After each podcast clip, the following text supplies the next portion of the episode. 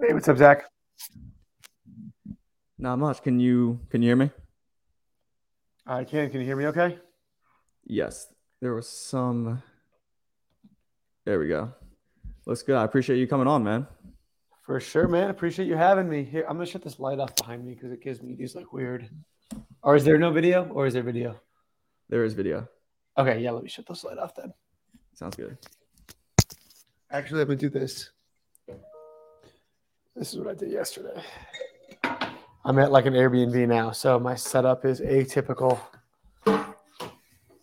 Okay. Are you where are you at right now? Uh, in Idaho. Idaho. What are you doing out there? Yeah, we're looking to maybe buy some property out here.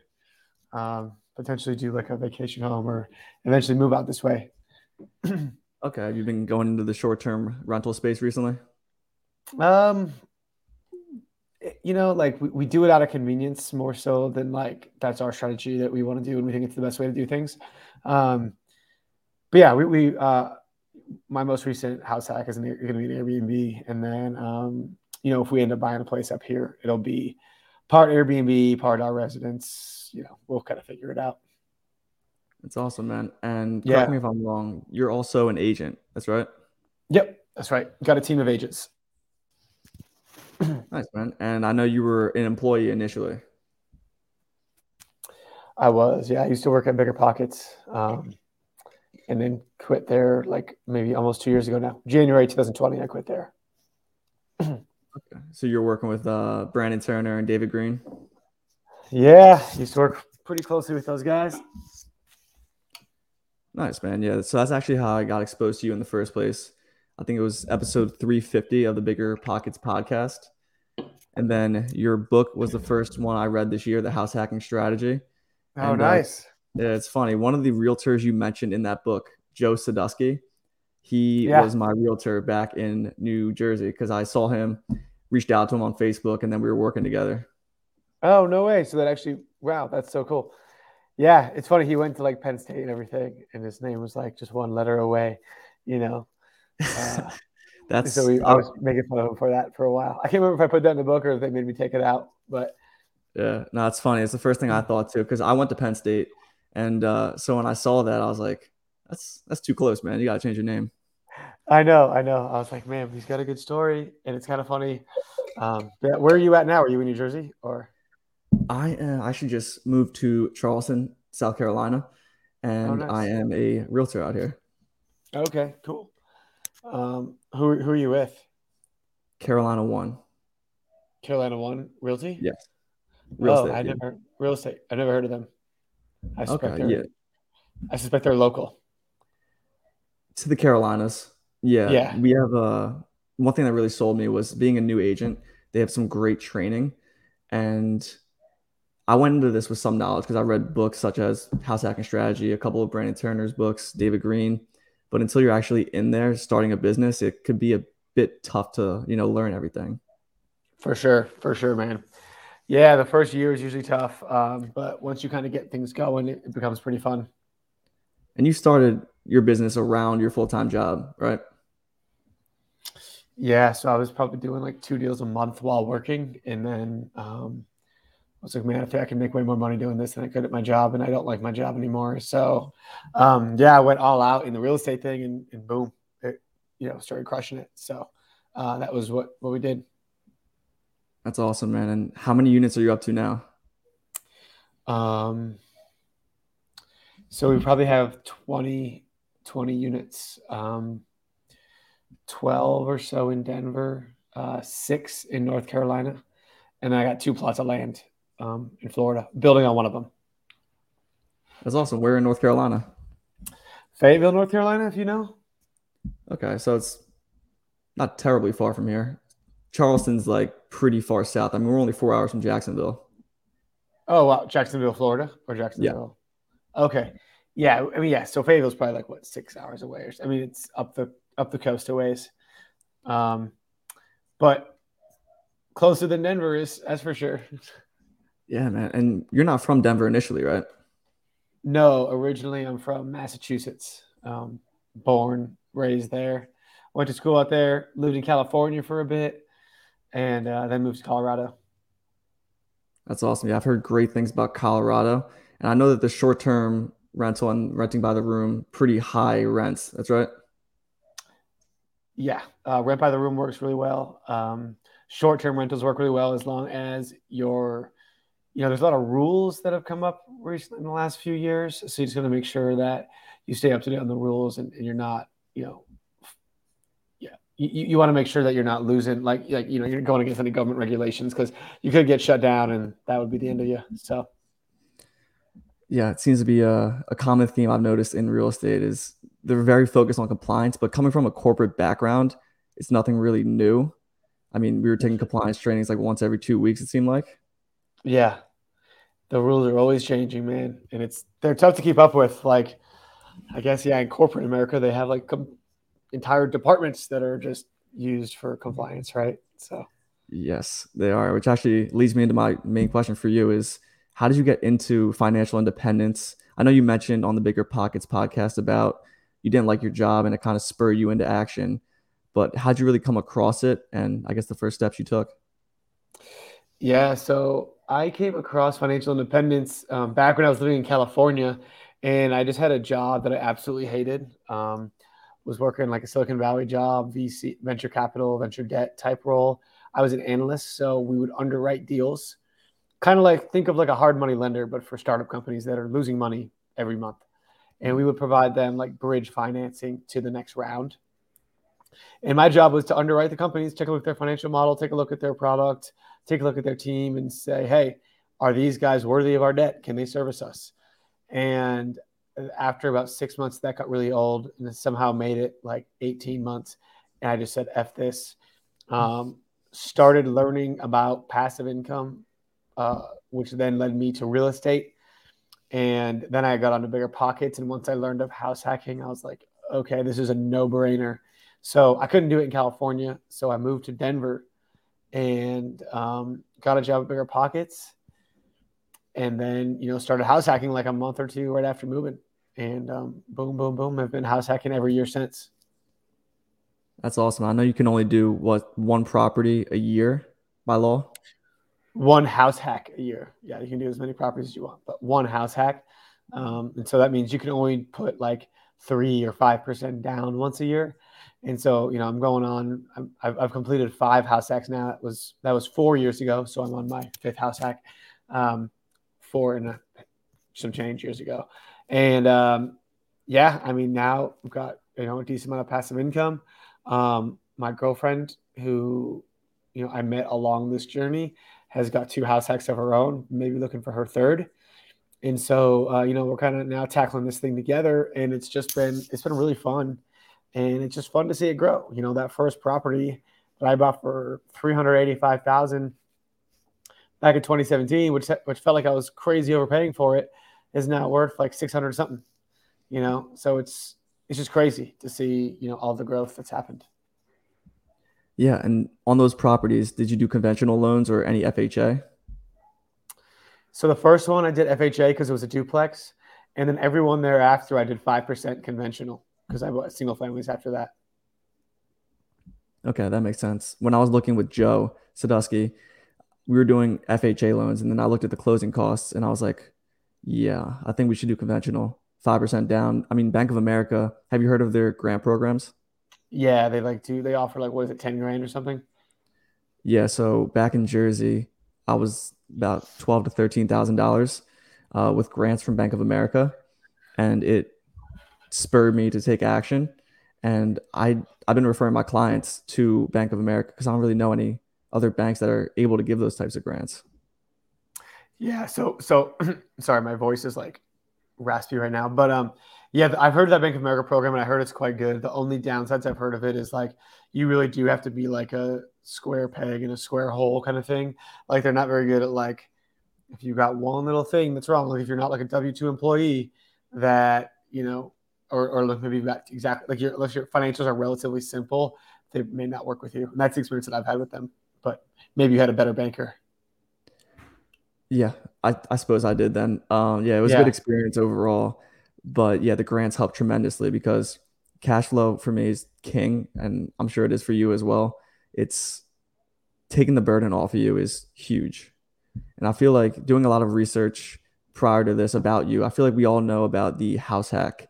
We've read the book, heard you talk about it, but I'm really curious about your real estate agent team, how you started yeah. with. I know you're doing a couple deals a month, but a lot of new agents, myself included, try to learn more about starting a business because it's not complicated, but it's not easy. So my question for you is, what would you recommend doing, and what led you to getting two deals a month to begin with, and then building a team? Yeah. So, I mean, what led me to get two deals a month to begin with was I was writing for the Bigger Pockets blog.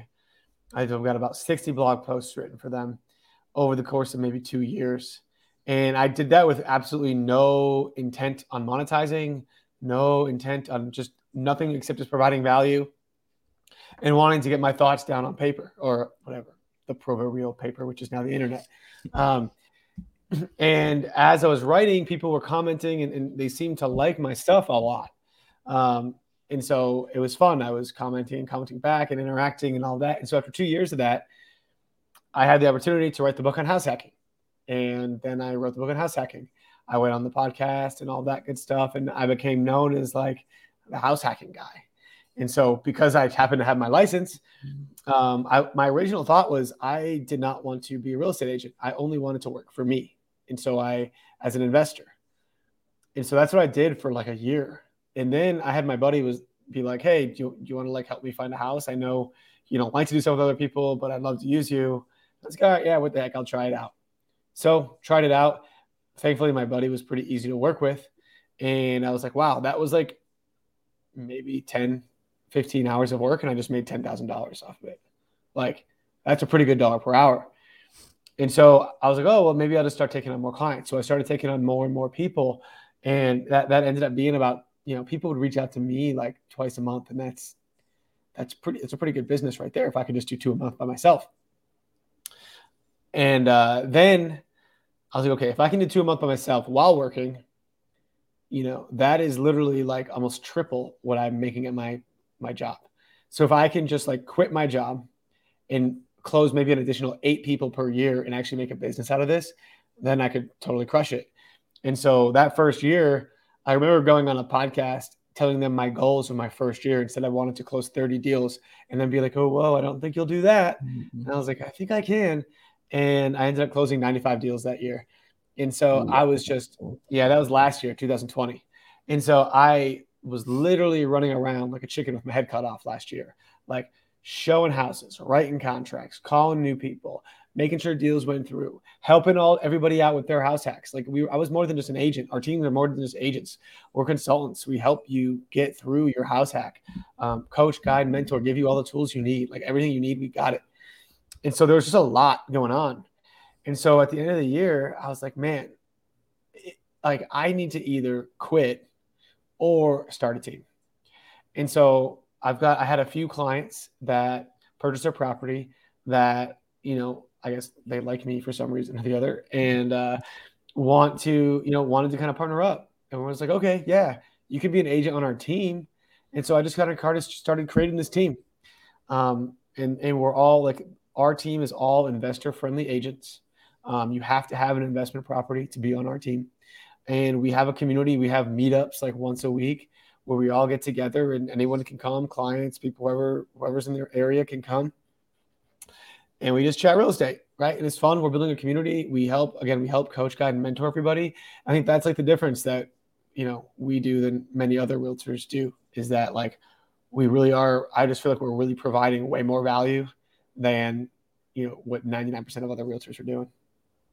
Yeah, I think that's a really interesting point too. The fact that your team is all practitioners. You're not just selling people properties. You're people who have either house hacked or bought properties of your own. And are you only working with investors or just all clients in general? Uh, we work with all clients. So we actually do have a residential team as well. Um, however, our investor team is, is, the largest team and it's where we do like 95% of our business. However, there is, you know, clearly some space to be to be had in the residential space that we are going to be, um, you know, tackling here in the next. That, that's like next on our plate is getting into the residential stuff. Okay, nice. And then over the next, I remember you mentioned on the Bigger Pockets podcast, you think it could be a bit silly about setting five year, 10 year goals. But over the next five to 10 years, where do you see this team going? if you have a vision for it? Yeah, man, I'm, I'm not much of a five to 10 year goal setter. Um, I would say, you know, it would be great. Our our big, hairy, audacious goal for our team is to reduce the U.S. retirement age, you know, from 65 to 55. Uh, and so our goal is really to help people achieve financial independence through real estate investing. Um, you know, we we do that a lot through the real estate, being kind of like the our, our real estate team is kind of like that one-on-one mentorship. And all clients can talk to me too. I talk to almost all of our clients if they, if they wish to chat, and I'm always at the meetup, so they can talk to me then too. Um, but not only that, but you know, we're trying to educate people not just in our market, right? And that's through the book, through our podcast, through the through our course uh, through just a bunch of different other things. And eventually, we're gonna we're gonna hopefully have our real estate team kind of around the country, and uh, hopefully that'll that'll be a big help in you know achieving that overarching big hairy audacious goal. Is that coming from Vivid Vision? Uh, so big hairy audacious goal comes from uh, Jim Collins's book Good to Great, I think. Um, mm. But I have read Vivid Vision, and um, I, I, that was more of a personal that I, I, did like a personal vision when I read that book more than like mm-hmm. the business vision. But the business vision, you know, that, that's what we're seeing for now, right? But again, dude, like five years, so many things could happen. Five years ago, I wasn't even investing in real estate, right? So like, you yeah. know, who, who who knows what's going to happen in five years? And correct me if I'm wrong. You're 28. Yep, 28. 28. Okay, so the fact that you have 20 units before age 30, I'm sure your retirement age is looking like it's going to be before 55 but that's that's a very respectable goal to reduce the average retirement age from 65 to 55. Are you keeping yeah. track of these metrics with your clients?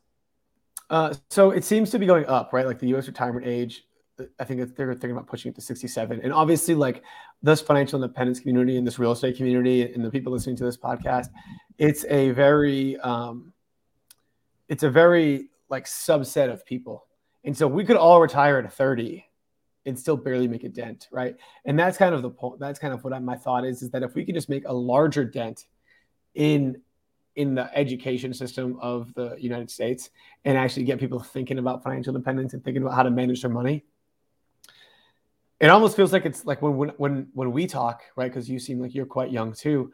Um, you thinking like retire at 55, like no way, right? Like you're probably thinking 30 or 35. Um, and so, uh, yeah, I just think like kind of get just spreading that message out to, to the to the masses, I think is huge. Yeah, it's it's a good point.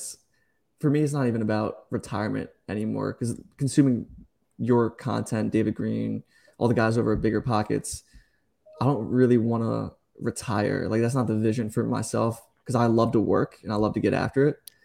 But just creating the cash flow to cover my expenses is huge. And I got to say, I made a mistake in renting here in Charleston. I think it was the right call in terms of saving money, leaving a W 2 job with a salary, a company car. I really want to put a big lump sum down as a down payment. But I'm curious about your point of view. My lease ends in August of 2022. Being an agent, what would you recommend in terms of looking at properties, running deals, any daily habits that I should be doing, or any agents for that matter? Um, so if you're a real estate agent, you need to be doing lead generation every day. I tell my team this probably every time I talk to them. There's nothing more important than your lead generation, and whatever that may be, right? Um, there's millions of strategies. Some for for some people it's content creation. For some people it might be I don't know cold calling or door knocking or flyers or whatever like whatever it is right but you should spend at least two hours a day every day doing lead generation. Because if you're not doing that then what the hell are you doing? Yeah i think that's a great point. I read that you could be the greatest real estate agent or any lawyer account whatever in the world but if you can't do lead generation you don't have a business. And i guess that's my question for you is what are your main strategies that you hone in on to generate leads uh, yeah, so the big big thing is, is going on podcasts, right? Um, going on podcasts. Uh, the book is really good. We just really try to provide value in any way possible. So uh, content through Instagram, content through podcast, content through video. Um, we have a lot of people are, are very active on Bigger Pockets. Um, you know, anyone, anytime Denver's mentioned, we've got one of our agents on it. You know, asking their questions, trying to set up a call. Like, and, and it's not to get their business. It's not. It's it's just to to understand who they are, right? Um, we throw their meetups, or we throw our meetups, uh, and, and all just stuff like that, right? Um, and all, we really try to go, do kind of the more modern day approach of gen. We're like we don't cold call, we don't send flyers, we don't go door knocking. Um, we're just trying to provide value, and um, and and then let people come to us, and it, and it seems to be working pretty well. That's awesome. And all your agents, I know you mentioned they own property, whether house hack or not. Are there any agents on your team that are new to the city and maybe door knocking might appeal to them rather than content creation for a broad audience? Yeah, I mean, I don't, I don't knock any of it, right? Uh, if if someone wants to really do door knocking or do cold calling, go for it. We've got scripts. Like uh, my team, like uh, we have resources as, a, as our team. We've got scripts for you for sure, um, and they work and they're good. Um, I've had my mentors look over them, um, but a lot of people, especially people our age, have trouble picking up the phone and actually making those phone calls. Like it's a very heavy task for them, and it's one of those things where it's like you're going to pick up the phone, talk to so many people, and you're just going to like get crapped all over, right? And it just like totally kills your ego and your energy, and you're not going to want to work anymore. But like, you know, making your first video is like kind of fun, and then like seeing the progression is kind of fun for a lot of people. Or like on Instagram and like doing an Instagram live, like that's fun. Or getting on podcast or getting on bigger pockets and actually talking to, talking to people or going to our meetups, like that's fun. So I really try to promote like do the fun things because that's what's going to keep you going no one wants to be like gone are the days where you're doing jobs that you hate just to get paid. Like do something that's fun so you can do it for a long time and do sustainable and you can do it well. Yeah, I think that's a great point. My first three weeks here, I'm new. Like I said, I'm from New Jersey, just moved to Charleston. I knew one person coming into it. So I knew it was a big task that I was taking on. And I was calling people, cold calling for sale by owners, local businesses, and nothing. Maybe I'll get crapped on here and there, but no business, right? So I took on door knocking as not just like, hey, I'm a realtor, but more along the lines of I'm holding an open house here, handing it to the neighbors. And uh, one thing I noticed is that these people, when you knock on their door and you're face to face, are much friendlier than they would be over the phone. Oh, for sure, for sure. Um, and, and it, again, it takes that courage to like walk up to someone's door and knock on it, right? Especially in this day and age. Um, but I think that's great. I think I think door knocking is in in in coming at it giving value versus wanting their business, right? Like, hey, just wanted to let you know. I don't I don't know. Like, t- did you know that your house is worth like this much? Or I, I you know I, I don't have the script in front of me for the door knocking to have, make it not sound salesy, but like, how do you kind of like become friends with these people and give this person some value? Um, you know, and I think I think that's that's really the biggest thing is how can you provide value to others that's the biggest mindset shift I think for anyone in any industry is how can I provide value rather than how can I get it. So that's one thing I definitely try to ask because I mean, I I heard about door knocking before getting into this industry. I was like, why would anyone do that? It's annoying. But a lot of neighbors actually like hearing about open houses and they check it out. And you offer, you know, I'll have champagne, I'll have Cinnabons, I'll have food before the game on Sunday type of thing. And mm-hmm. that's actually one thing I was thinking about recently was creating market reports for that neighborhood. And the goal of any open house is not to sell the house that you're in, but rather to generate leads and maybe even get a listing. So yeah. it's it's very interesting being in real estate after coming from a corporate job because every lead was brought to you back there at least. Yep. Yep. Yep. Here exactly. you gotta go out and hunt for yourself. Yeah. I mean that's that's the glory of it is that you know every lead was brought to you but you're probably not getting paid nearly as much um, and open house strategy is something that we're really pushing too. That's a phenomenal way. Just get go find someone that's holding an open house or that's not holding holding an open house and ask them to hold a open to hold to hold an open house for them. Everyone's going to say yes to that right? Like you're not going to pay me. I'm just going to go there. I'll come get your signs put them out. I'll sit in your house for a couple hours. People come in and out answer any questions. And you will might have 5 10 15 people that come in and out. Those are all potential clients for sure yeah. Yeah it's i think one of the things you mentioned earlier is it's all about discomfort right? Knocking on someone's door isn't exactly comfortable. But at the same time it's one thing i talk a lot about is getting uncomfortable and i read that in your book as well. What are you willing to trade for comfortability? So I'm mm-hmm. curious, outside of business and real estate, what do you do on a daily, weekly basis to get yourself uncomfortable, whether it's physical or anything like that? Yeah, that's great. Um, you know, one thing I, I, I, do and I continue to try to do, it's actually getting harder and harder, is um, the miracle morning. Uh, so I try to wake up by at least 5 a.m. every day, sometimes 4.30. And I've got like a three or four hour morning routine. Like I wake up at, let's say 5. I'm really not sitting down for work until about 10 a.m. After I do my, you know, my reading, my meditation, my affirmations, my, my workouts, like all that stuff. Uh, come, I'm like, all right, so that's something that's hard because it's a good amount of time, but it really does keep me mentally stable as well as physically fit. Um, doing an Ironman in May. So that is very far out of my comfort zone. Um, and for those that may not know, an Ironman is a 2.4 mile swim, 112 mile bike ride, and a 26.2 mile run back to back to back in the same day. I've never done one of those things. So, um, you know, it should be fun. Um, that is awesome. I'm actually training for an Ironman as we speak. Oh no it's, way! Which uh, one are you doing? So there's going to be one down south in Charleston coming up. I believe it's in June. Uh, but yeah, I've been training for that. The marathon in Charleston is in January. I did my first sprint triathlon back in July. But have you ever read the book "Can't Hurt Me" by David Goggins? Yep. Did that kind of open that world to you, or no? Uh, I definitely was inspired to sign up for a triathlon before that uh, after reading that but i never or listening to it actually. I never actually i never actually did. Um, there's actually this like group of men that i'm part of um, and, and we kind of promote physical fitness as one of our pillars. And they said like yo if you can hike these 14ers in colorado which are like peaks above 14,000 feet then you can do an ironman. So you're young you might as well do it while you can. Um, and because there's it's a big time suck and once you start having kids and all that like it's gonna be really really hard to do it. So I figured, hey, if there's any time to do it, it's going to be now. And uh, so, you know, that's that was kind of my motivation. That's awesome. Yeah, I think that fitness and business are viewed as separate. But for me, when you go do these triathlons or you're swimming 2.4 miles, you got to stay composed when you're feeling extremely tired, and that helps in business, I'm sure. And uh, sure. curious, have you done any other triathlons or long distance before? Literally nothing. Uh, the longest I've ever run it's probably like seven miles. Um, the longest I've I've done a bike ride that's probably like 85 miles. Um, I did uh, RAGBRAI, which if you're from Iowa, you know this. It's a it's a bike ride across Iowa. It's a huge thing in Iowa, but if you're not from Iowa, you may never have heard of it.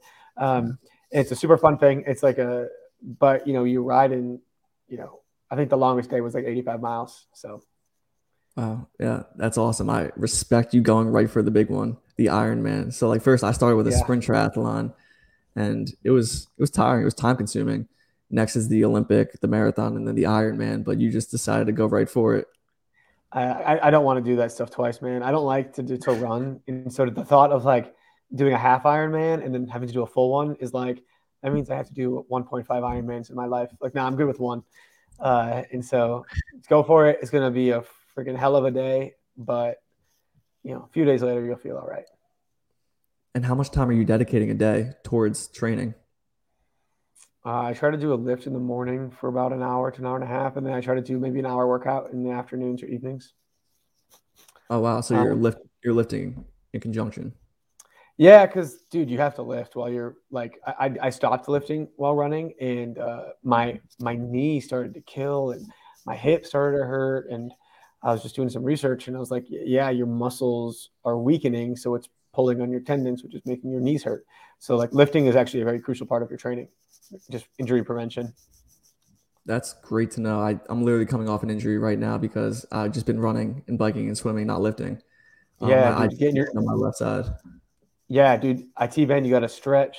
Um, make sure you know you're. I, I roll out every day, uh, stretch every day, lift every day. Uh, all of it is super important. Um, it's especially your legs. Yeah, I mean, if we're going to be doing Ironmans, yeah, our legs are rather important. Yes, very much so. Yeah, man. And I'm curious. You mentioned meditation. Uh, it's one thing I'm very big on because I'm sure you have a lot going on, and it could be easy to let your mind go crazy. So, you meditate in the morning. Is there any program or YouTube video that you watch, or how do you go about it? Oh yeah, I've been getting into uh, what's it called here, um, the Calm app. Um, so yeah, I do that for about ten minutes. Uh, I do like ten or fifteen minutes every morning, um, just enough to like kind of just start my day off kind of nice and quiet. Um, would love to do more, honestly, but I don't know. The, I don't know. I, should do more. There, there's not really excuse. I just like don't want to do more at this point. Um, but it would be a challenge for me to do more. Nice, man. And you're reading in the morning as well. What are you currently reading? Uh, right now, I'm reading. So I'm reading a book and listening to a book. Um, I'm reading a book called uh, "The Fourth Turning," which is a really fascinating book. It is all about how, from like the 1500s, uh, basically as far back in history as they can like actually recall, to now, there are basically four like basically like four generations of people. Four every generation is a different kind of type of person, and it just kind of goes in these cycles of and it kind of explains like where we are now, where we're going to be in the next 20 years, where we're going to be in the 20 years after that, just based on the cyclicality of of human nature. And it's crazy. The dude wrote this book in 1997. He basically predicted the financial crisis in 2008. He said we'd have some sort of crisis in 2005, 2006, and then another one probably around 2000 in, in like the late like late teens, early 20s. And like I don't know, just kind of crazy, right? It's like, okay, we had the financial crisis and now we've got COVID. Like, I don't know. It, it was almost like crazy to think about how um, how accurate this guy has been. Um, and then the other one is the coddling of the American mind. Have you heard of that one? I've not. You're not. That's another really good one. Um, it, you know, it's it, it it could be contra- could be considered controversial, but he makes really good points about how people today are just too soft. And you know all of this name calling and all of these movements um, this may be a little bit controversial um, but like you know the me too movement and all the black lives matter and all this stuff it's like you know when there's violence that's a thing. And, and there has been violence and that's when it when it becomes strong. But when it's just name calling he said she said all this lgbtq all the, all the stuff where it's just like you know like you don't how do I describe this? Like, don't let what someone else calls you affect you. Right? Sticks and stones may break your bones, but names will never hurt me. Something that I grew up saying all the time. Right? But we seem to have forgotten that because like names hurt more than anything these days. They hurt more than sticks and stones, and um, how, how, that's just kind of crippling a lot of product, productivity in, in America. And it, it's really interesting. Um, I, I highly recommend it yeah, I'm definitely gonna be checking that out because my dad and I have conversations all the time about you know how soft things have become, and uh, I feel like I mean you're doing an Ironman, so for me personally, training this hard and being this busy, I feel like if people just had these goals and were busy and getting after it, they wouldn't be as easily offended. They wouldn't have the time to be as easily offended. Yeah, that's that's definitely one thought. Um, it, it's just it's crazy how I mean, you think about where we've come just in the last like 50 years of like you know he talks they talk a lot about like masculinity and femininity, femininity and how the the men are becoming more feminine and the women are becoming more masculine and how that actually has a, a really can have a really bad impact on society because when men become more feminine they're less likely to produce and the same thing when when females become more masculine they're less likely to reproduce and like how do you keep a human how do you keep our species alive it's like what we need to do is eat, sleep, and reproduce. And yeah. um, and it's just really interesting, kind of the parallels uh, that they draw. And um, yeah, I, I, just think you know I think everyone needs to toughen up a little bit, and uh, you know don't get don't get so offended by every little thing you hear on the news. Yeah, it's it's fun. Did you watch the Dave Chappelle Netflix special? Yeah, that's exactly how I feel. Les, okay. yeah, yeah, uh, yeah. Have you have you watched it? Yeah, I watched it. I watched it twice. I watched it last night again because I saw an article that like Channing Tatum had come out and commented. So I was like, was it really that bad? I re I rewatched it. I understand why people are angry because like people are generally a lot of people are soft and easily offended. But I feel like it's all about the intent behind it. He wasn't trying to hurt anyone. No, he's trying to be funny. Uh, and there's a little bit of truth to it, I think. Like, you know, it's it, it is like a huge a huge movement and, and the, the whole thing he says like I don't, I don't, maybe we should dive into that into that skit, but like, um, you know, there, there's just a lot of things that he said that are like, okay, like that actually kind of makes sense in a funny way. Um, but again, if you're offended by that, like go home. You know, like he's just doing it for entertainment. Yeah, so. I think it's a good point that you make there too, because I think I heard Joe Rogan say it's like a media diet. If you don't like it, you don't have to watch it. It's like food. You know, if you don't yeah. like broccoli, don't eat it. You don't need to. But people love it, dude. People love being offended. People love like literally like Facebook has these algorithms, right, that promote negative content because people love negative stuff. They love to feel offended. They like that. I swear to God, they like it. And uh, I don't know. It's it's crazy. I, I just laugh at it at this point. Um, but yeah, I mean, hey, I I got no problem with any any type of person in general. Uh, I, I, love everybody, um, but I just don't think you know you're not going to get any sympathy from me if you're offended because someone said something to you. Yeah, no, I think that's a great point. And you said it's a coddling of the American mind. Who is it written by? Uh, shoot, I don't know. I, it's funny. I, I, read on the Kindle. Okay, uh, it's Greg Lukianoff and Jonathan Haidt. Um, okay. H A I D T. Um, really good. It's really really good. Nice man. Well, I know we veer a little bit off topic, but it's very interesting. Yeah. I'm definitely gonna be checking that book out. But you know, I'm curious what role does your mindset play? Like I know you said you won't really be giving sympathies to people who are complaining, and I think that's a mark of a high achiever. People who don't give themselves sympathy, you know, don't say, "Oh, it's it's unfair," victim mindset. What role did that play in your growth and in your business's growth as well? I think it's super easy to point fingers at others, right? You know, whatever it is my, my parents didn't teach me this or my teachers never taught me that or my, my boss is a jerk or whatever right but it's like stop pointing the finger and point the thumb right? Like what can you do to change the way that your life is right? Like like the only person responsible for your life is yourself. And so what can you do? Um, start reading these books start listening to podcasts just like this one. Start like educating yourself so you can figure your way out. Like I, people were born in different circumstances, and you're when you're born, you're dealt a separate different set of cards. Someone born with you know million millionaire parents and in a nice neighborhood, right, is dealt a different set of cards than someone who is poor, grown up in the ghetto, right? But it doesn't mean that that kid in the ghetto. I know plenty of kids that have grown up in the ghetto that are extremely successful today, and I know plenty of kids with really successful parents that are complete shitheads today.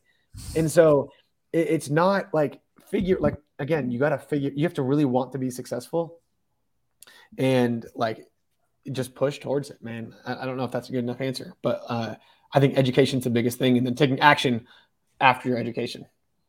And by education, do you mean like school or self education? That's a good question. It depends on what you want. Uh, I think if you want to be in real estate or you want to be an entrepreneur or a business owner or um, financially independent, uh, I think self education is the best thing and YouTube University and podcasts and books. There's tons of content on it. Yeah, if you want to be a doctor or a lawyer or something like that, you got to go to school. So go to school. Yeah, no, it's it's very interesting. I say it all the time, but I'd say 90 to 95% of the information I use on a daily basis is self-education. I mean, I went to Penn State, it's a great school, but at the same time, they're getting you a degree to get a job. And I was working at a big corporation uh, for a year. And uh, I think the model of college education could be a bit outdated just based off how expensive things have become. But you're right. If you want to be a doctor, a lawyer, then yes, school is necessary. Yeah, you know, school school is it, like you said it, man. It just be, makes you become a great employee, right? Like think about how school is structured. You have a curriculum that you must follow. You have to read the book the teacher tells you to read. You have a test and the teacher tells you the answers before or whatever through the textbook and you have to respond to those answers the way the teacher tells you in order to get a good grade. Like everything is based on what the teacher tells you. The teacher is your boss and that's how they train you for corporate america. Like any I, was a decent student i'll admit. I, I did good i did the corporate thing for a while. Um, but a lot of my friends and the people that are very i know that are very successful were not great students because they always challenge the teachers. They challenge the status quo. And that is who a lot of the most successful people are. Yeah, I think that's a great point. Growing up, I always thought that the kids who just got C's and D's. We're going to be nobodies. But in reality, school is not for everyone. And I'm very similar to you in that regard. I was a good student, and now I went to a good school. I got a good job, went the corporate America route. But I would say I'm still rewiring my brain because there are some traits I had that are employee based, and it's transitioning from the W two to the business owner mindset. I'm curious how long did that take you? I'm sure it's you're still developing always, but what was the toughest part of overcoming that W two mindset? I don't think I ever had a W two mindset, honestly. Um, wow. Both my parents are entrepreneurs.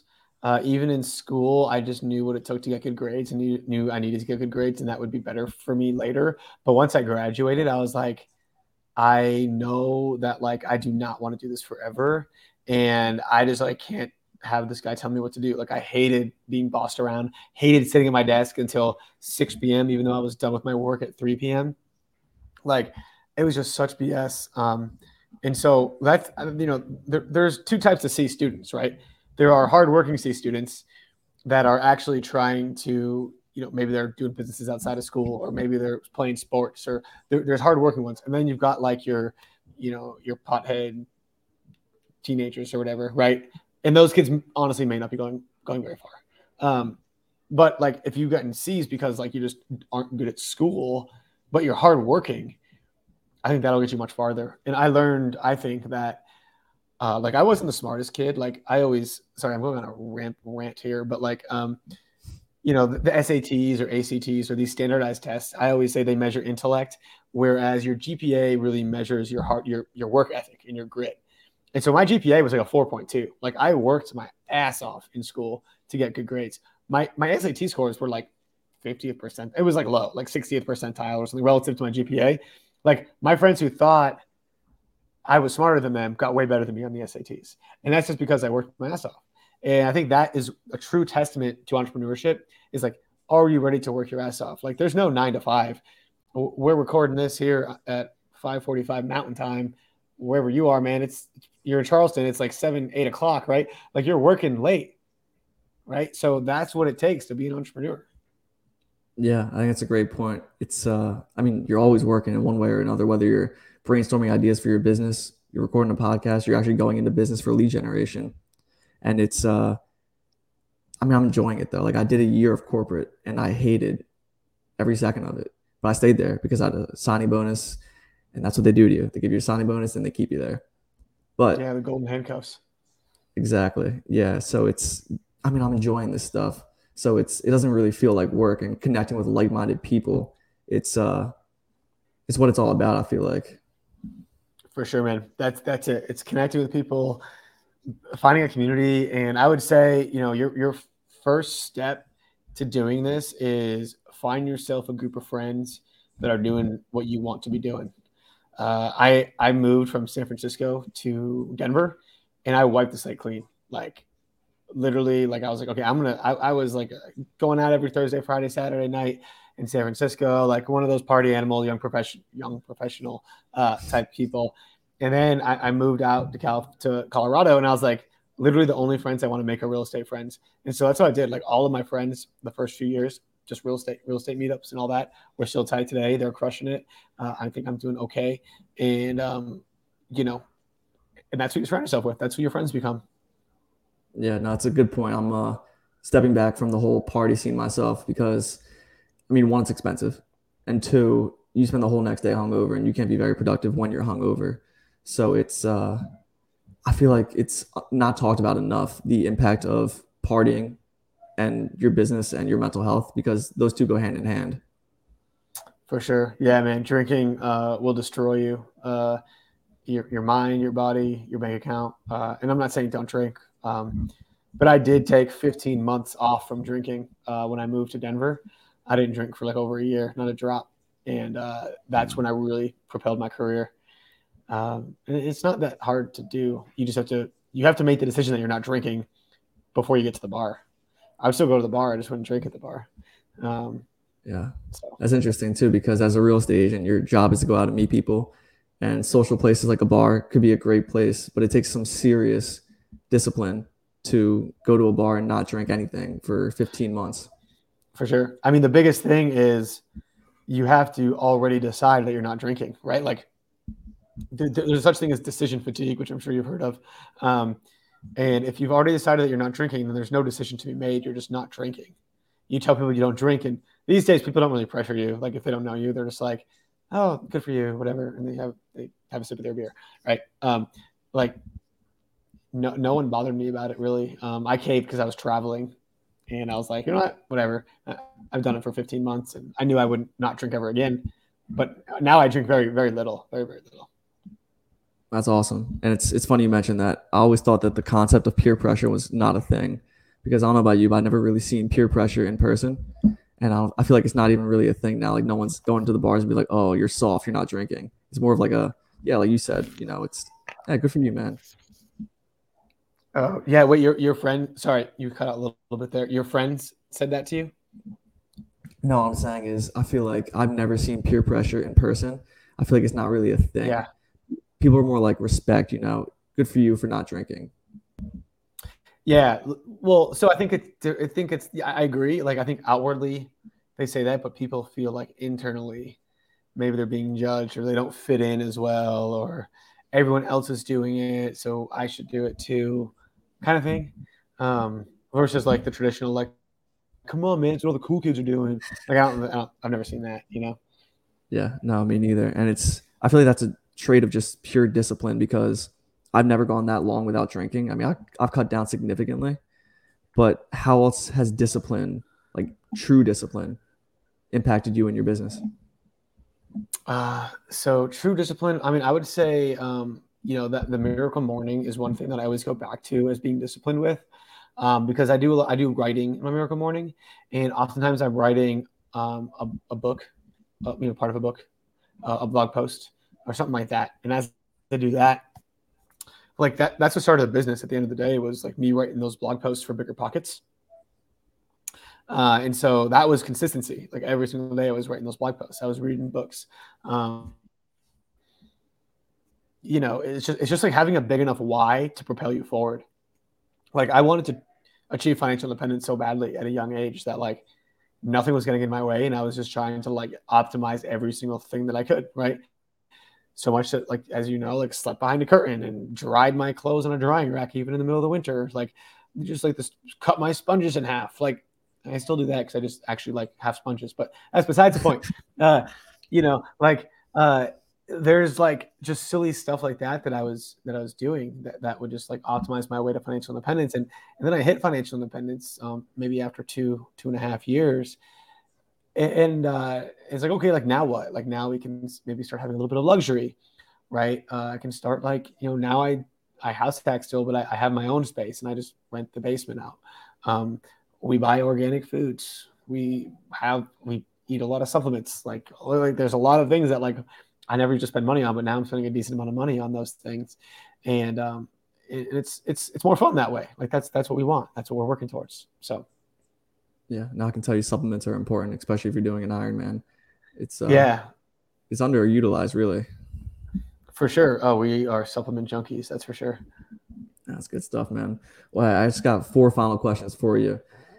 One, if you were to give yourself advice, I know you're 28 years old, but if you were to give your 25 year old self advice, knowing what you know now, what would you say? I would say don't be afraid to think bigger. Uh, I definitely, you know, house hacking is, is a great thing, and I think everyone should do it, right? But like, I got into, you know, trying to burr out in Jacksonville, Florida, which there's literally my next book's about this because it was a total shit show. Um, you know, buying single families out in North Carolina, which is fine, but maybe not the best return. But now I'm like really interested in the commercial stuff, and I'm like, why didn't I just do this like from the beginning? Right? Like I've probably got a couple hundred grand invested in those properties. I could have bought me a commercial property that would probably make me more money and um, would be way easier to manage and all that stuff. So I'd say like just don't be afraid to think bigger sooner. And again, I still house hack. Like I think house hacking makes so much sense because it's such a high return on investment when it comes to other types of investing.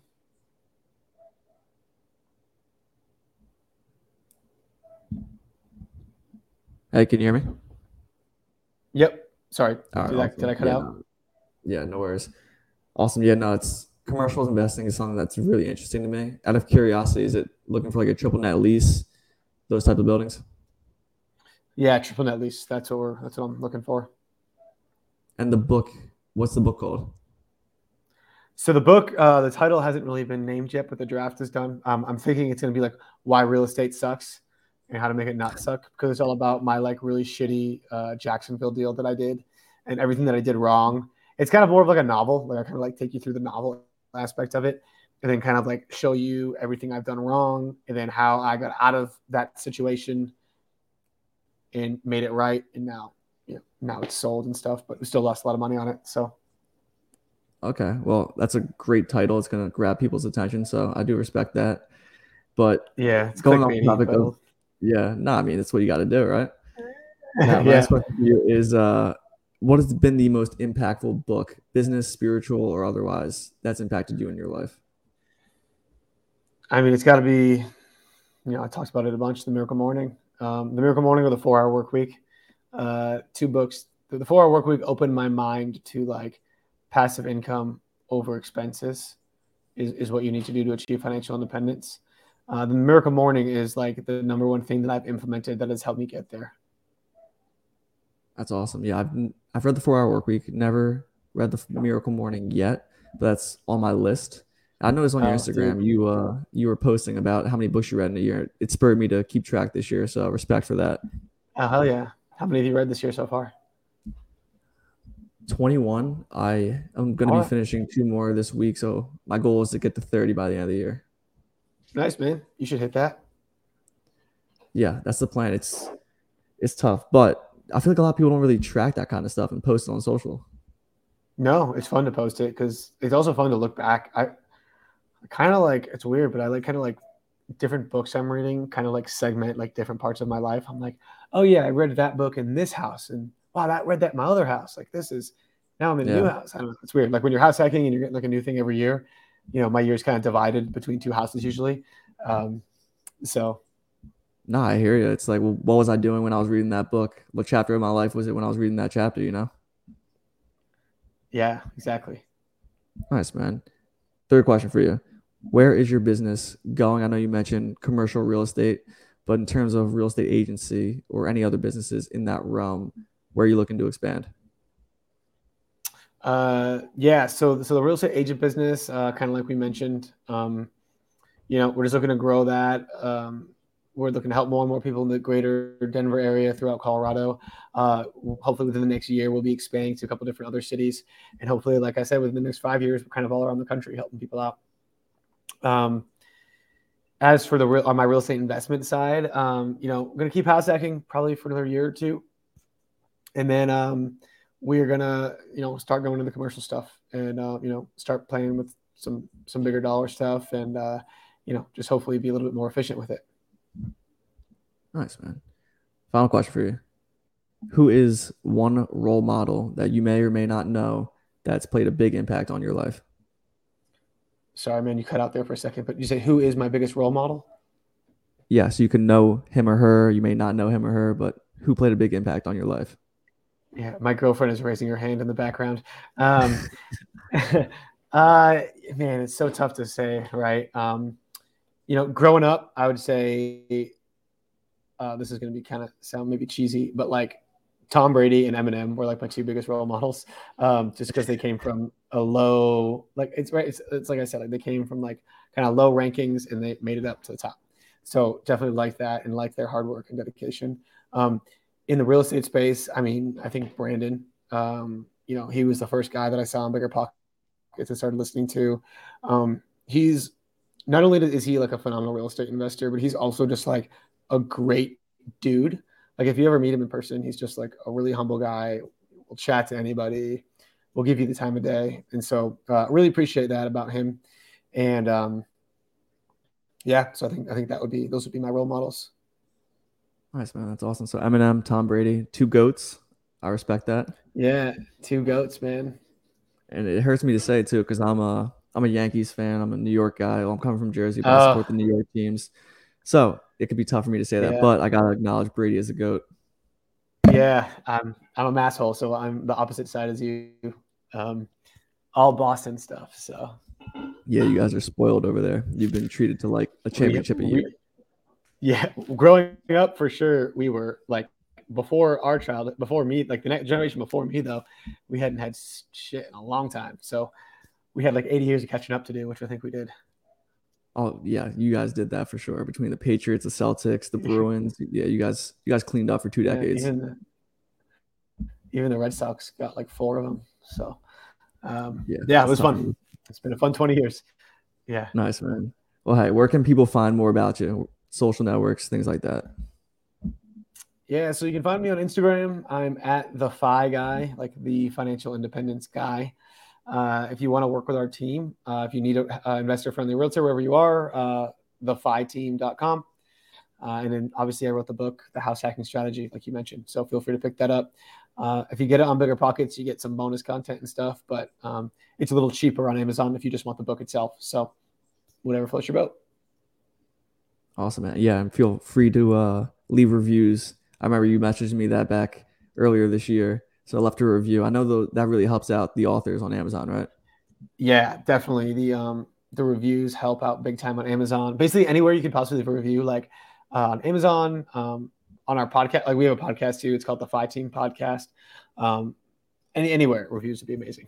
so, and thanks for awesome. leaving that review, man. Appreciate that.